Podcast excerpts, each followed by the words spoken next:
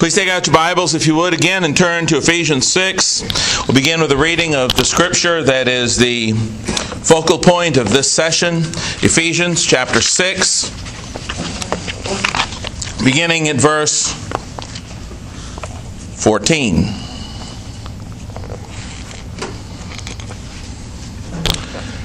Stand therefore, having girded your waist with truth, having put on the breastplate of righteousness.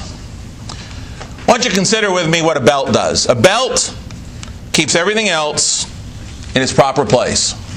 A belt keeps everything else in its proper place. As a, as a child, way back when, way back when, in size, my wife claims I'm still one now, but way back when, uh, used to watch the old Batman TV show. Loved the old Batman TV show as a teenager, and it seemed like no matter what fix he was in, there was something on that belt that he could get out of it with. Well, it was it was awesome how no matter what the situation, he had just the right tool in his belt. Right? When we think about a belt, a lineman's belt, a carpenter's belt, JR's tool belt. Yes, JR's tool belt. Many of you may not have thought about JR's tool belt before, but you may from here on. This is JR's tool belt. It has got compartments for just about everything, and it's got multiple compartments. It's a heavy belt. But I want us to think about what this belt does. It holds everything in its proper place. If you're using this, you know that your rule is behind you, you know where it is, you know where your hammer is, and you get used to having everything exactly where it belongs so that you can reach for it, use it, and know that it's there. That's what a belt does, and that's kind of the theme of this particular session the fact that a belt keeps everything in its proper place. Now, for the Roman soldier, not only did it hold all of his weapons, but it also kept his armor and garments in place so that he could fight efficiently. It kept things out of the way, like this keeps the hammer off to the side. It keeps everything out of the way, but it's still there and accessible. And it's the same way with a Roman soldier's belt. It was so that he could fight unhindered. You know, sometimes you're tempted, I don't know about over here, but sometimes you're tempted when you're in Tulsa to tell some of these young people, buy a belt.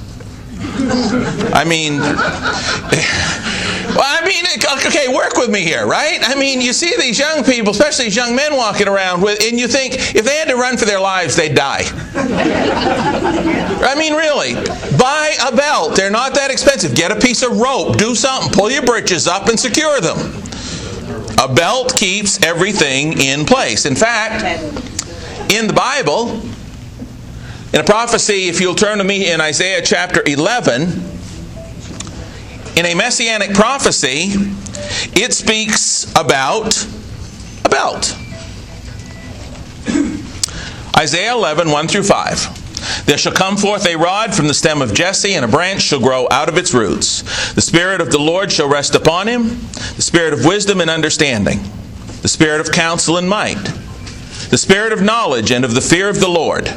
Now, verse 3 of Isaiah 11. His delight is in the fear of the Lord. He shall not judge by the sight of his eyes, nor decide by the hearing of his ears. But with righteousness he shall judge the poor, and decide with equity for the meek of the earth. He shall strike the earth with the rod of his mouth, and with the breath of his lips he shall slay the wicked. Righteousness shall be the belt of his loins, and faithfulness the belt of his waist. Like a belt, this prophecy of the Messiah describes the fact that his righteousness and faithfulness, this belt would be the elements around which and from which everything else about him would revolve flow, and be kept in its proper place. This belt would keep of faithfulness and righteousness, would keep all these things in their proper place. In our marriages, it is God's truth. It must be God's truth and nothing else or less, which girds and guards and governs and holds together and keeps everything else in our marriages in their proper place. If we loosen up that belt of truth, if we take off that belt of truth, if we stop studying God's Word and having it hold all of the other components in our marriage in place, The same thing will happen that will happen if we don't wear a belt or we loosen that belt up or the belt wears out or we refuse to use it properly, then everything else is going to fail, fall down, or fall away. And that's true when we don't use God's belt of truth in our marriages. Speaking of God's truth holding together and keeping everything else in its proper place, I want to talk about some of the most powerful elements known to man and how, if they are kept in their proper place, they can be life savers. But if they're not kept in their proper place, they can be life destroyers. For example, fire. Think for a moment of fire. You watch all these shows about Alaska, and what's the first thing? They're out in the middle of the snow and it's 30 below. They need, in order to sustain life in its proper place, they need a fire. And yet, as we watch the news and we watch the wildfires burn out in California, people's lives are being destroyed by fire. So that which destroys can also save. Same thing would be true with guns. We think of some of the shootings that have occurred lately across our country and the lives that have been taken when they are used improperly. And yet, in the hands of a police officer, a gun can save lives. So, again, that which is powerful and can save can also destroy. Satan has taken one of the most beautiful and powerful and wonderful blessings that God ever gave to man and that is the gift of sexual intimacy between a husband and a wife. Satan has taken that, detached it from its proper place, detached it from its proper parameters of the marriage relationship, and he has used it to burn and to kill and to destroy countless lives and marriages and families and eternal souls.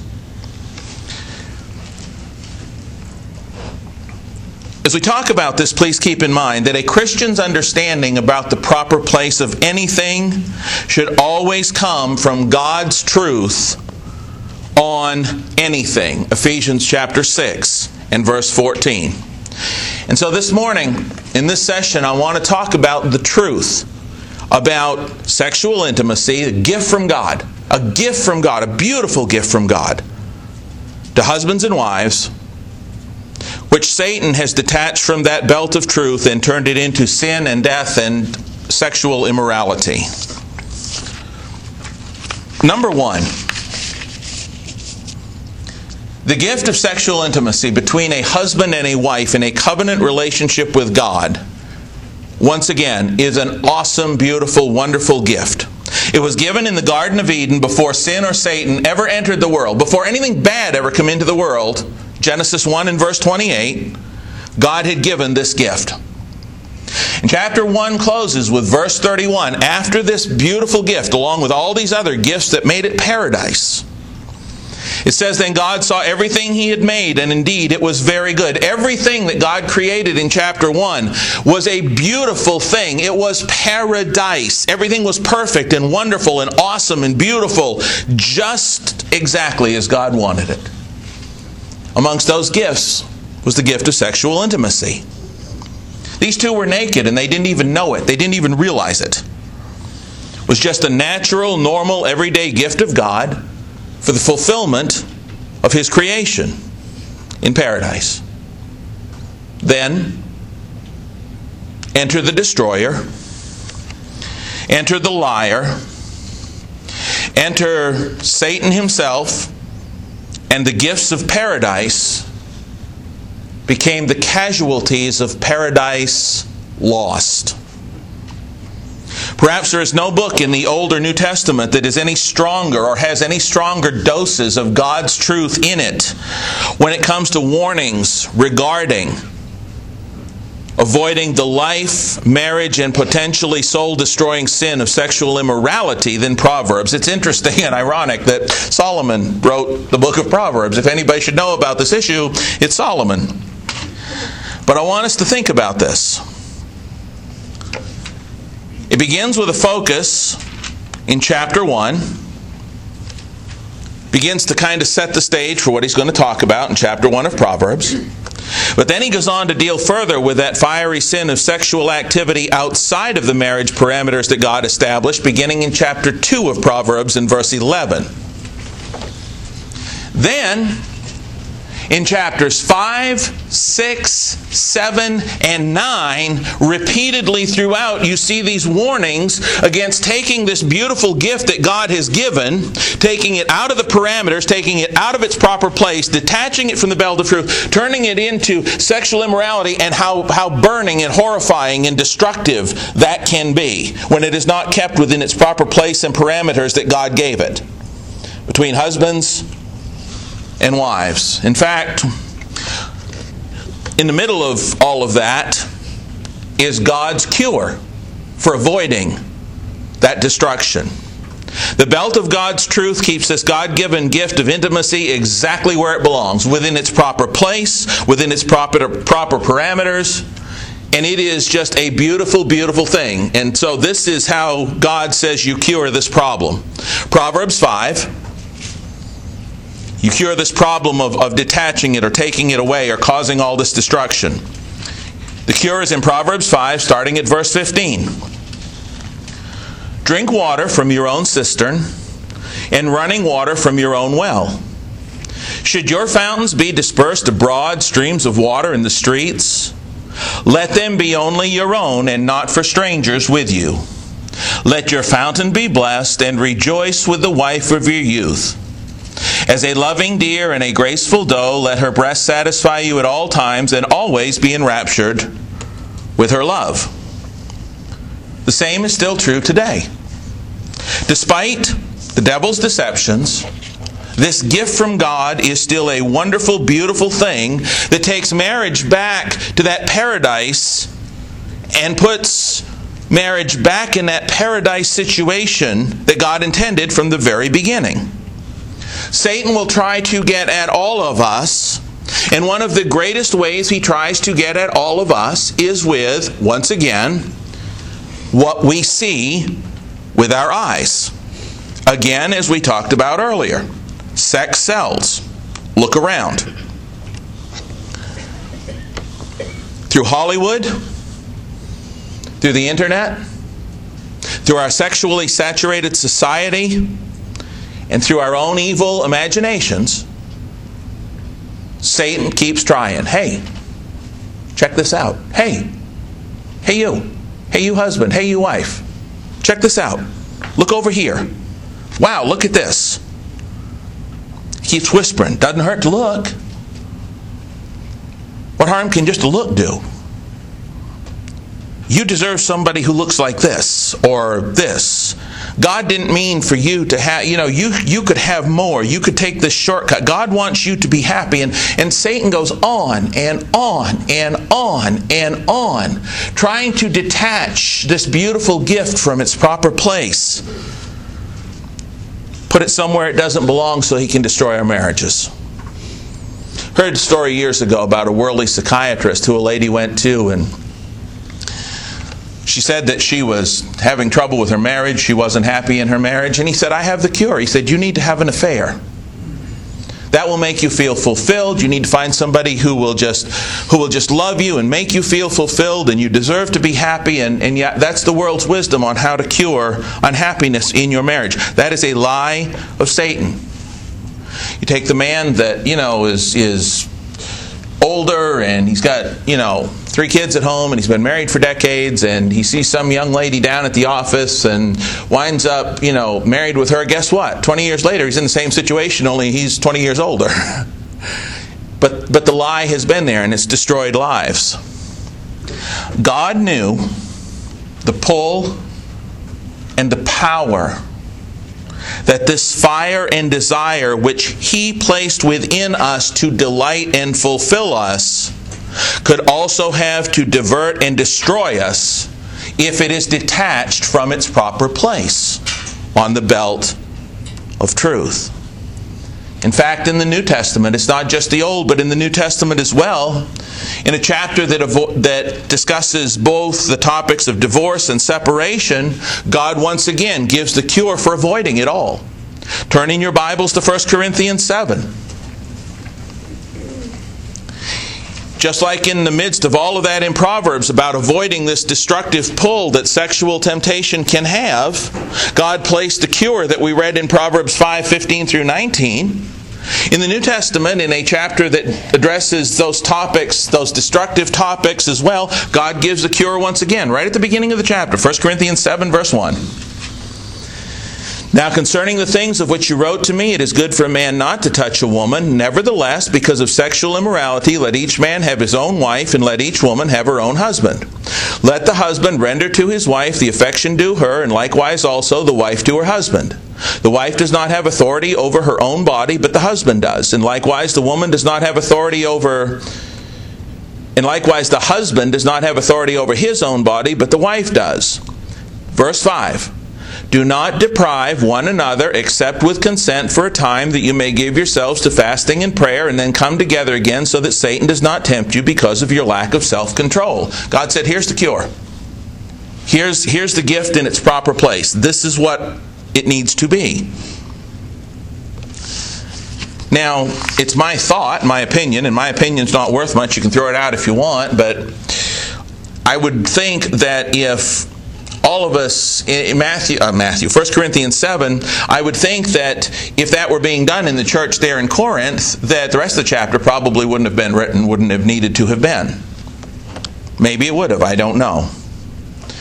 While we could spend hours on numerous other examples, the case had ought to be incredibly clear. Arming our marriages for the battlefield that we're going to face every day with the belt of God's truth means this it means knowing and allowing God's Word to be that which keeps everything else in its proper place, where it belongs.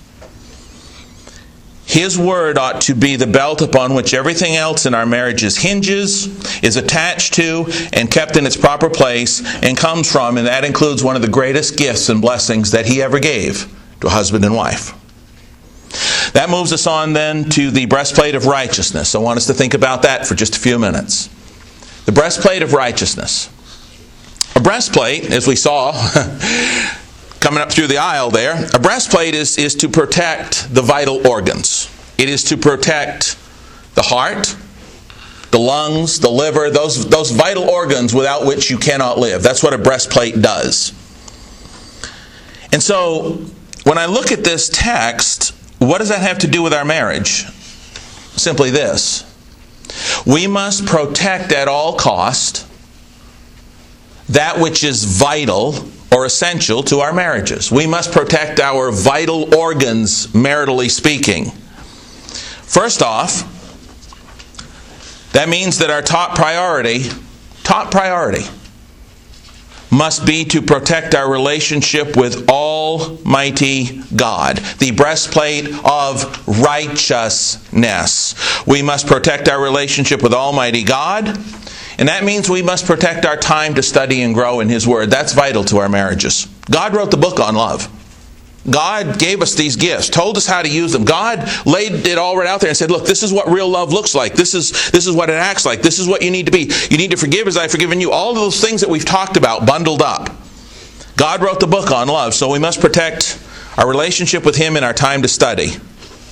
When we do that, it's going to cause us to grow more righteous, breastplate of righteousness, in our actions, strengthening the straps of our security belts of truth for the battle at all costs. Let me give you three references, then we'll move on. 1 Peter chapter 1, verse 13 through chapter 3 and verse 13.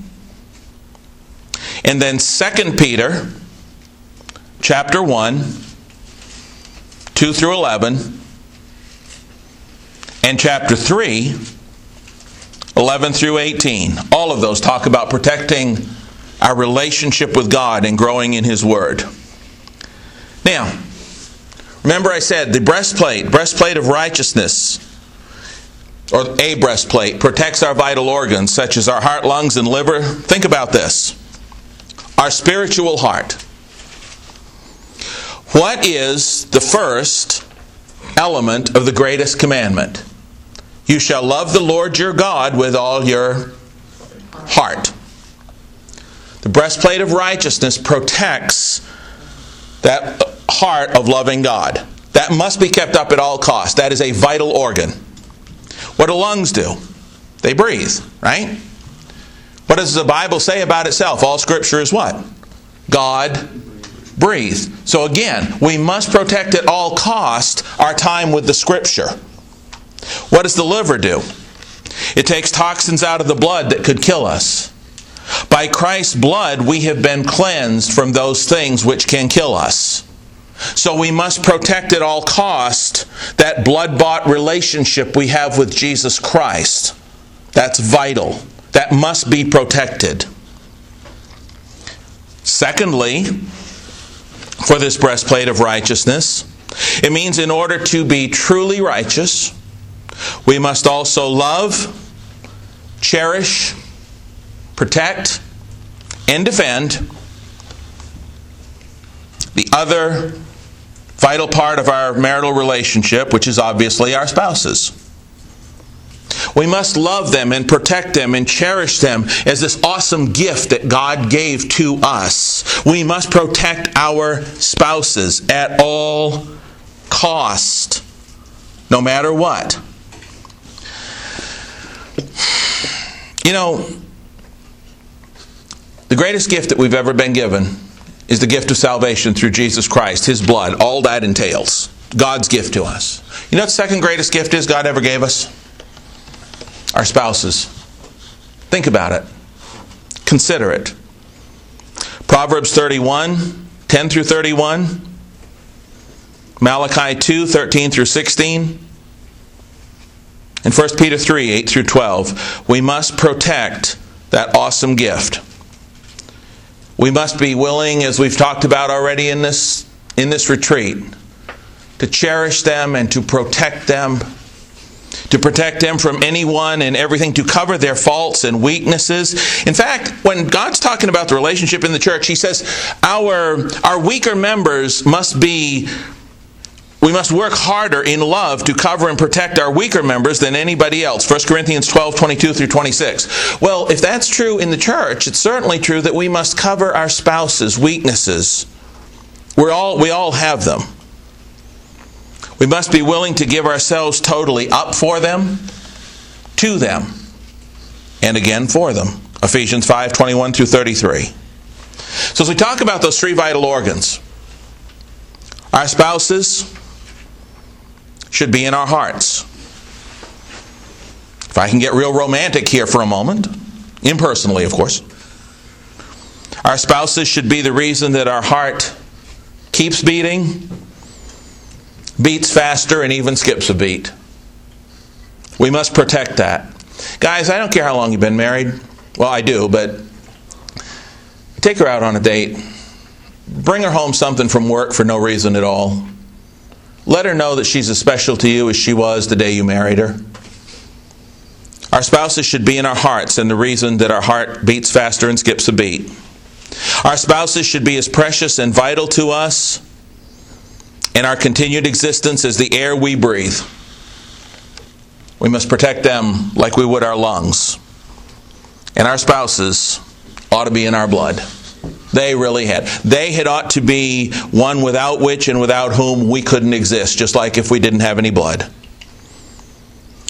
The final and third thing we must protect with this breastplate of righteousness is our emotions that flow from the heart. Later we'll talk about our minds and the helmet, but I want to conclude this session with some thoughts and comments again from, from David Penley on his Simply One marriage study, uh, Bible study for married couples, when it comes to protecting our emotions that flow from the heart. He says this Our emotions can control us and therefore must be protected. The breastplate we must put on to protect us from Satan's attacks is God's righteousness. We are not talking about self righteousness here. We are not to think we are better than someone else, including our spouses. Our void of righteousness is why we need God's forgiveness through faith in Christ Jesus. It is why, well, listen to this. Our void of righteousness is why to think that we are somehow better than our spouse is not only ridiculous, but it is sinful. It is why not forgiving our spouse is sinful. Why? Because none of us is righteous, no, not one. Without the blood of Christ, none of us are flawless. We're all in this thing together. He continues, This is exactly one of the ways Satan attacks our hearts and minds to lead us to sin and harm our marriages. God's breastplate of righteousness will lead us to real love, forgiveness, and all the other fruit of the Spirit that pleases God and protects our marriages. The breastplate of God's righteousness will make certain that His truth will be the guiding influence in our lives, and our emotions will flow from that instead of the opposite. That's key. Emotions are a wonderful thing. God gave you the ability to feel things, but our emotions should be driven by the truth of God. Not the other way around. Just because we feel good about something doesn't necessarily make it true. But those things which are true that we do from God, those should make us feel good because we know that it's making God pleased. He says, we need to be led by God, not our feelings. We will not go wrong when we do that. We will always go astray when we allow our emotions to lead. Study and know God's Word and then live it. This will protect our hearts and marriages from Satan's attack. That's marriage the way God intended it to be.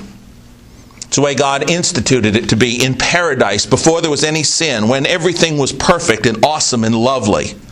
And those things must be protected at all cost. I just want to leave you with this thought. If today your marriage is not the paradise that God intended it to be, God still wants it to be that way. The only thing that you've got to do is follow God's plan to make it that once again. God is a restorationist. God wants our marriages to be the most incredible thing with the exception of all that we have for salvation in Christ, but for this mutual relationship here, God wants our marriages to be incredible. He designed it, told us how to do it. It's up to us. If you're here today and you need to make some changes, make up your mind as you sit there to, to make those changes and put on the full armor of God of Ephesians 6 every day. And life will be incredible.